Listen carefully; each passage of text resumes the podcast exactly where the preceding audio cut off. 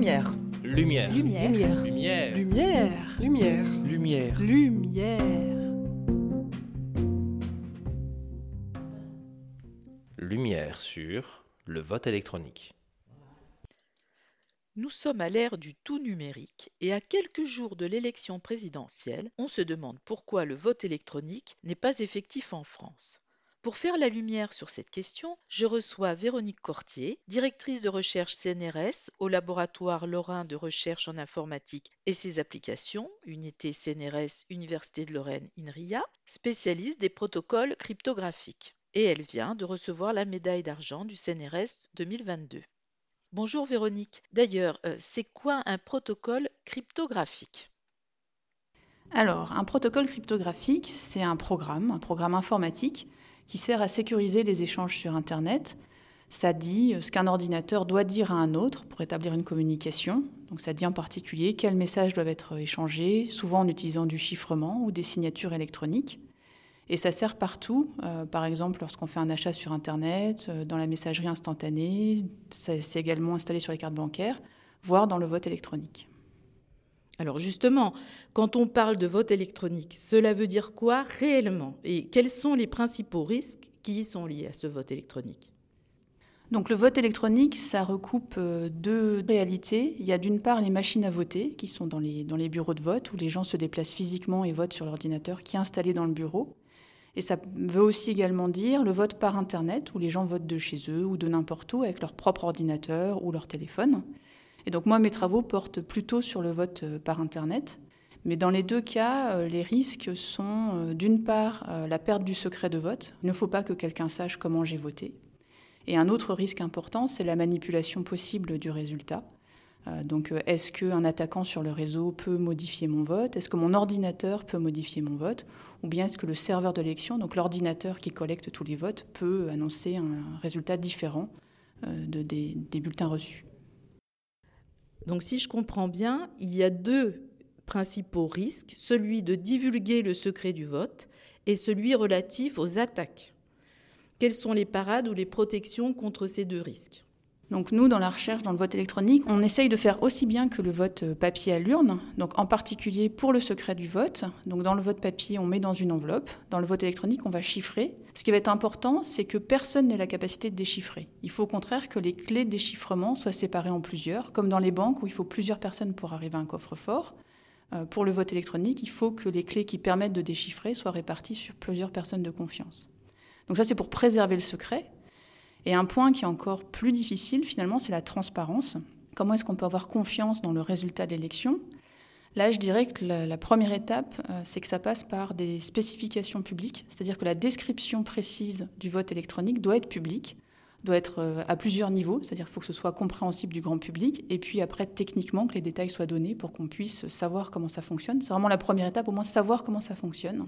Et après, euh, on essaye de concevoir des, des systèmes avec une urne qui est publique, comme l'urne transparente du vote papier. Donc il faut que les gens puissent voir que leur vote, qui est en général une séquence de chiffres, puissent voir que leur vote euh, chiffré arrive bien dans cette urne, qu'on puisse vérifier que le résultat corresponde à l'urne, qu'on puisse vérifier que son ordinateur a correctement chiffré le vote comme on le souhaitait. C'est-à-dire que si moi j'ai sélectionné le candidat A, eh mon ordinateur a bien chiffré A et non pas, pas B. Donc ça c'est ce que nous on appelle la vérifiabilité. Et on essaye de concevoir des systèmes qui à la fois préservent le secret, mais permettre la vérifiabilité. Donc vos recherches visent à améliorer les systèmes ou protocoles de cybersécurité en quelque sorte. Donc effectivement, on essaye d'améliorer les, systèmes et d'en proposer des nouveaux. Donc j'ai envie de dire que ça se passe par trois étapes, pas forcément séquentielles. D'une part, quand on regarde des systèmes existants, on essaye souvent de les casser. C'est un côté aussi assez amusant, donc de les éprouver, de trouver des attaques, trouver leurs limites.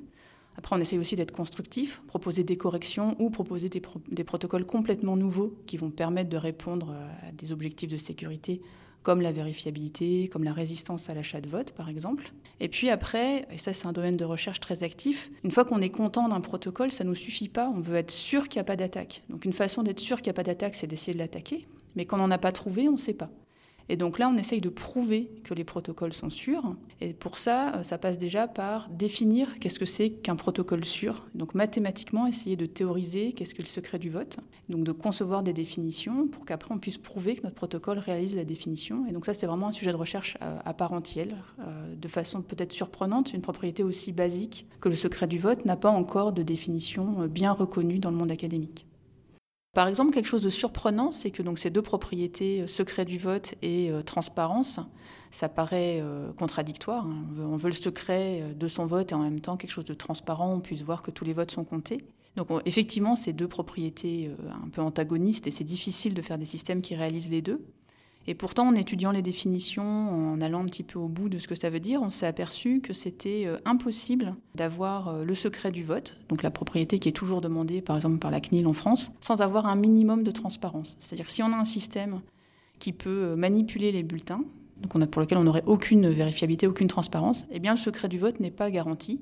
Parce que dans le pire des cas, euh, le serveur peut très bien ne garder que les bulletins qui, l'intéressent et savoir comment ces, gens-là ont voté. Donc c'est vraiment en étudiant les définitions qu'on s'est aperçu de, liens étranges entre les propriétés et probablement qu'on va en découvrir euh, encore euh, de nouveaux. Alors, est-ce que ces propriétés sont réalisables? Est-ce qu'il existe des systèmes de vote qui les assurent? Alors moi j'aime bien dire que euh, à, chaque, euh, à chaque propriété, à chaque problème, on a une solution. Donc à peu près pour toutes les propriétés, on a un système de vote qui les réalise. La difficulté c'est d'avoir un système de vote qui réalise toutes les propriétés à la fois. Euh, donc nous dans notre laboratoire, on a développé une plateforme de vote Belenios, donc qui fait juste certaines propriétés. Donc en particulier, elle fait le secret du vote, donc en chiffrant les bulletins, les votes des électeurs sont chiffrés avec une clé et la clé de déchiffrement est partagée entre plusieurs autorités. Et il faudra par exemple trois autorités parmi cinq pour déchiffrer. Et pour la transparence, donc ce qui va se passer, c'est que l'électeur va chiffrer avec son ordinateur et il va obtenir ce que nous on appelle un numéro de suivi euh, de son, de son bulletin. Donc le bulletin va être chiffré, il va avoir une empreinte de son bulletin qui va s'afficher sur son ordinateur. Et cette empreinte, il va pouvoir, ce numéro de suivi, il va pouvoir le suivre tout au long de l'élection. Et donc en particulier, il va pouvoir aller sur le site de l'élection sur laquelle il a voté et aller voir tous les bulletins qui ont déjà été enregistrés et vérifier que parmi ces bulletins, il y a bien le sien, il y a bien son numéro de suivi, ce qui lui assure que son bulletin à lui est bien dans l'urne. Et ensuite, c'est des propriétés euh, cryptographiques qui vont permettre, au moment du dépouillement, que les autorités, euh, lorsqu'elles déchiffrent l'ensemble des votes, donc déjà il y a une première étape cryptographique qui permet qu'on ne va pas déchiffrer un à un les bulletins, sinon on risquerait de perdre le secret du vote. Si je déchiffre votre bulletin, bah, probablement que je vais savoir pour qui vous avez chiffré. Et là en fait il y a du chiffrement qui s'appelle homomorphe, qui permet de multiplier tous les chiffrés et d'obtenir le chiffré de la somme. Donc c'est un petit peu comme si vous aviez un gros paquet d'enveloppes empilées et j'appuie dessus un grand coup et ça me fait une grosse enveloppe qui contient tous les bulletins. Et ça, tout le monde peut le faire. Et l'intérêt, c'est que du coup, on n'a plus que cette grosse enveloppe à ouvrir et non pas chaque petit bulletin. Donc c'est ce que les autorités font. Elles ouvrent cette grosse enveloppe qui contient tous les bulletins d'un coup. Et en même temps, elles vont prouver mathématiquement que le résultat qu'elles vont proclamer correspond à cette grosse enveloppe. Et c'est ça qui rend notre système vérifiable, puisque des observateurs extérieurs vont pouvoir surveiller l'urne et vont pouvoir vérifier que le résultat correspond bien bah, à cette grosse enveloppe qu'ils peuvent eux-mêmes calculer par rapport à toutes les petites enveloppes qui sont présentes sur l'urne. Et elles vont pouvoir aussi s'assurer que euh, l'urne ne fait que grossir, qu'il n'y a pas de bulletins qui sont retirés. Donc c'est comme ça qu'on a une certaine forme de vérifiabilité et le secret du vote. Donc Belenios semble être la plateforme parfaite pour le vote électronique. Euh, donc Belenios euh, permet de répondre à un certain nombre de, de problèmes et d'ailleurs assez utilisé, puisqu'on a de l'ordre de 2000 élections euh, chaque année en ce moment. Donc pour nous, c'est un exemple pour les prestataires actuels, par exemple, pour montrer ce qu'on est capable de faire et qu'on peut faire finalement souvent mieux que ce qui existe pour pas forcément plus compliqué. Mais par contre, euh, non, ça ne fait pas tout. Euh, il y a plusieurs points qui restent à résoudre. Un point assez important, par exemple, c'est l'authentification de l'électeur. Dans Belenius, comme dans beaucoup de systèmes, les gens s'authentifient avec euh, un mot de passe, voilà, avec des, choses reçues par mail ou par SMS. Et ça, c'est assez embêtant parce que ça veut dire que quelqu'un d'autre qui aurait vos identifiants peut voter à votre place ou peut-être même que vous seriez tenté de vendre votre vote, par exemple, pour un certain prix, euh, suivant euh, l'enjeu de l'élection. Donc l'authentification de l'électeur, s'assurer que c'est le bon électeur, ça c'est vraiment un point, un point important. Et comme je viens de le dire aussi, même si on sait faire ça, après savoir résister à l'achat de vote pour des élections en jeu important, c'est quelque chose de difficile. Et encore un autre point qu'on ne sait pas faire, euh, en tout cas qu'on ne fait pas dans Belenius euh, et qu'on sait faire que de façon assez complexe euh, dans d'autres systèmes, c'est comment être sûr que votre ordinateur a bien chiffré votre vote. Donc dans Belenius, si votre ordinateur est infecté, bah, peut-être que vous cliquez sur A et c'est peut-être B qui va être chiffré. Et vous, en tant qu'électeur, vous voyez un chiffré, donc c'est une suite de chiffres, vous ne pouvez pas voir votre vote. Donc ça, c'est quelque chose dans Bellinos, vous devez faire confiance à votre ordinateur. C'est souvent le cas dans beaucoup de systèmes. Et réussir à faire des systèmes, vous pouvez essayer de challenger votre ordinateur pour être sûr que quand il vous dit qu'il a chiffré A, il a bien chiffré A. Avoir des méthodes pour vérifier ce qu'il fait. Euh, il y en a quelques-unes qui existent, donc je reviens à tout problème, il y a une solution. Mais réussir à faire tout ensemble et que les lecteurs arrivent euh, à voter en moins de 15 étapes, euh, ça reste un défi à l'heure actuelle. Alors, vous nous avez expliqué, euh, bah, même si la solution euh, Belenios n'est pas parfaite, on voit qu'il y a des équipes qui travaillent, etc. Dans quelle euh, perspective temporelle vous pouvez envisager le vote électronique pour des élections présidentielles? Alors pour des élections présidentielles telles qu'on organise en France, je pense que nous ne sommes pas prêts à l'heure actuelle. Et c'est toujours bon, un très bon point de vue de se comparer à l'existant. Donc, euh, par rapport à du vote à l'urne tel que c'est fait en France, le vote électronique euh, offre moins de garanties euh, de sécurité. Mais du coup, toujours avec cette perspective, il y a des élections où on ne peut pas se déplacer à l'urne, ou bien l'urne est mal surveillée parce qu'on n'a pas assez de personnes pour surveiller. Et donc, on va utiliser du vote par correspondance, où là, la sécurité est en général très dégradée. Quand vous votez par correspondance, est-ce que vous êtes sûr que votre bulletin arrive? Bah, Déjà, voilà, il peut être perdu, il peut être manipulé à l'arrivée, on peut peut-être ouvrir votre bulletin en même temps qu'on vérifie euh, que c'est bien votre identité. Et donc là, le vote électronique permet en fait dès maintenant euh, de répondre euh, à un certain nombre de, cas où le vote à l'urne n'est pas possible, où le vote par correspondance ne répond pas à, tout ce qu'on veut. Donc le vote électronique est déjà utilisé dans des élections à, moindre enjeu. Donc après, pour revenir à votre question, pour les présidentielles, quand est-ce qu'on serait prêt à faire aussi bien que du vote papier Donc ça, c'est une question difficile. Je pense qu'il y a pas mal de défis. Peut-être que dans 10 euh, à 20 ans, on aura résolu la plupart des grands défis. Euh, mais je pense que quelque chose qui va rester, c'est est-ce qu'on arrivera à être aussi simple, aussi compréhensible pour les électeurs que le vote papier? Ça, c'est pas clair. Et donc là, même si moi, Véronique Cortier, je pensais qu'un système était vraiment très sûr, le problème, c'est qu'il faut que, idéalement, il faut que tout le monde le comprenne et tout le monde soit, soit, soit, confiant dans le fait que le résultat correspondra bien euh, à la volonté des électeurs. Et donc un vrai risque si on quitte le vote papier, c'est que les gens perdent confiance dans le système parce qu'ils ne le comprennent pas. Et donc, même si un jour on, était, on avait résolu les principaux problèmes, je ne sais pas s'il serait souhaitable, de mon point de vue, probablement pas, euh, de, passer au vote électronique. Donc encore beaucoup de recherches euh, sur le sujet du vote électronique euh, pour vous et vos équipes. Oui, tout à fait. Alors, quel a été votre parcours? Qu'est-ce qui vous a amené à vous intéresser à ces sujets?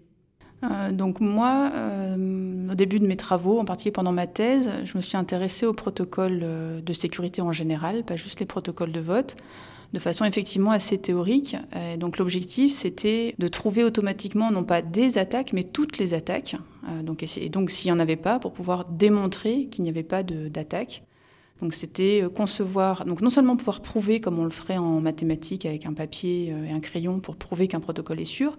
En fait, ça ne suffit pas parce que ce serait des preuves très longues et difficiles à vérifier. Donc l'objectif, c'était de faire des, l'objectif qui existe toujours d'ailleurs, c'est de faire des algorithmes euh, qui vont automatiquement prouver qu'un protocole est sûr. Et donc nous, on doit démontrer que notre algorithme est sûr, c'est-à-dire s'il déclare qu'un protocole est sûr, il l'est réellement. Et donc ça, c'était euh, longtemps euh, mes travaux de recherche, essayer de prouver la sécurité des protocoles cryptographiques. Et le vote électronique n'était pour moi qu'un domaine d'application, un, exemple d'application difficile en fait. C'était vraiment un défi pour, euh, pour nos techniques, parce que c'est des protocoles complexes, parce qu'ils utilisent de la cryptographie complexe, et parce que les propriétés aussi sont inhabituelles. C'est pas entre guillemets juste de l'authentification euh, comme dans le monde bancaire par exemple, mais des propriétés de transparence euh, qu'on sait mal euh, modéliser. Donc c'était vraiment un défi. Et, donc bah, comme c'est un défi, c'est quelque chose d'amusant. Et en plus du côté difficile et théorique qui était vraiment intéressant. Un autre aspect qui m'a intéressé, c'est le lien avec le terrain, et donc d'avoir accès à des protocoles réellement déployés, d'essayer de comprendre comment ils fonctionnent, proposer des, des mesures pas trop théoriques pour qu'elles aient une chance d'être utilisées, et de se rendre compte des contraintes qu'il y a avec, euh, avec le terrain. Alors sur votre parcours, vous attaquez directement en thèse, mais euh, bon, vous n'êtes pas passé euh, du lycée à la thèse. Qu'est-ce qui s'est passé entre les deux, s'il vous plaît? Alors effectivement, donc j'ai effectué un parcours assez classique avec euh, des classes préparatoires et une entrée à l'école normale supérieure de Cachan. Donc euh, mon, parcours était mathématique, j'aimais les maths, je voulais faire des maths et euh, pas de chance, j'avais de façon imposée un cours d'informatique. Donc à l'époque vraiment je ne voulais pas faire d'informatique, mais c'était un cours obligatoire dans ma scolarité. donc j'y suis allée, un peu entraînant des pieds et en fait à ma grande surprise c'est une matière qui m'a beaucoup plu et donc petit à petit dans mon cursus j'ai rajouté de l'informatique dans les mathématiques et j'ai finalement fait une thèse en informatique. Qu'est-ce qui vous plaît dans votre travail de recherche? Donc euh, c'est vrai que mon, travail de recherche euh, mélange euh, des mathématiques, des fondements de l'informatique théorique. Mais en fait, moi, ce qui me plaît le plus, ça peut paraître surprenant, mais c'est le jeu. J'ai toujours aimé le côté jeu, c'est ça qui m'a plu dans mes recherches. Euh, donc euh, c'est vraiment la résolution d'énigmes. Et la résolution d'énigmes, ça peut être comment casser un protocole, comment le réparer, et aussi comment mettre au point une définition qui fonctionne. Mais donc euh, vraiment pour moi, ce qui m'a attiré, c'est les aspects jeu, énigmes, et tous les coups sont permis. Quelles sont vos perspectives de recherche? Alors, il nous reste encore plein de choses à faire. Euh, en général, ça nous occupe longtemps, des mois, voire plutôt des années. Euh, donc, ce qu'on cherche à faire, comme je disais, euh, à chaque problème, on a une solution. On n'arrive pas à faire des systèmes qui font, qui font tout. Donc, il y a vraiment un, pan de mes recherches qui consiste à essayer de faire des systèmes qui assurent le secret du vote, mais aussi la résistance à l'achat du vote, donc souvent, on essaye déjà de faire des systèmes euh, éventuellement très biscornus, très compliqués, très complexes, mais au moins de réussir à faire les propriétés. Et après, on essaye de les, simplifier, de les rendre aussi euh, faisables par, par des humains. Euh, ça, c'est du point de vue un petit peu conception. mais il reste aussi encore beaucoup de, de, problèmes du côté des définitions. Qu'est-ce que c'est qu'un système sûr? On ne peut pas avoir de confiance en un système si on n'arrive pas à l'analyser par rapport à des définitions solides. Donc ça, ça reste encore un point important de mettre au point des définitions et puis derrière de faire des preuves. Et donc on a toujours ce duel de soit on fait des preuves à la main, ce qu'on peut se permettre de temps en temps pour des systèmes déployés à grande échelle, mais euh, je reviens après à mes, amours d'origine qui sont concevoir des algorithmes pour analyser automatiquement les protocoles. On est toujours paresseux, c'est pour nous épargner le coût de faire ces preuves à la main. Et donc concevoir des, algorithmes qui vont pouvoir analyser nos protocoles de vote dans toute leur complexité, ça reste un sujet qui va nous occuper encore, euh, moi, mais pas seulement moi, toute, notre équipe et sûrement plusieurs équipes euh, en France et dans le monde pour réussir à analyser les protocoles de vote et d'autres protocoles. Merci beaucoup Véronique pour nous avoir apporté vos lumières sur le vote électronique et la cryptographie. Nous suivrons avec intérêt vos recherches et je, je renouvelle nos félicitations pour votre médaille d'argent. Merci beaucoup. C'était Lumière sur le vote électronique avec Véronique Cortier, directrice de recherche CNRS au lauréat, médaille d'argent du CNRS 2022.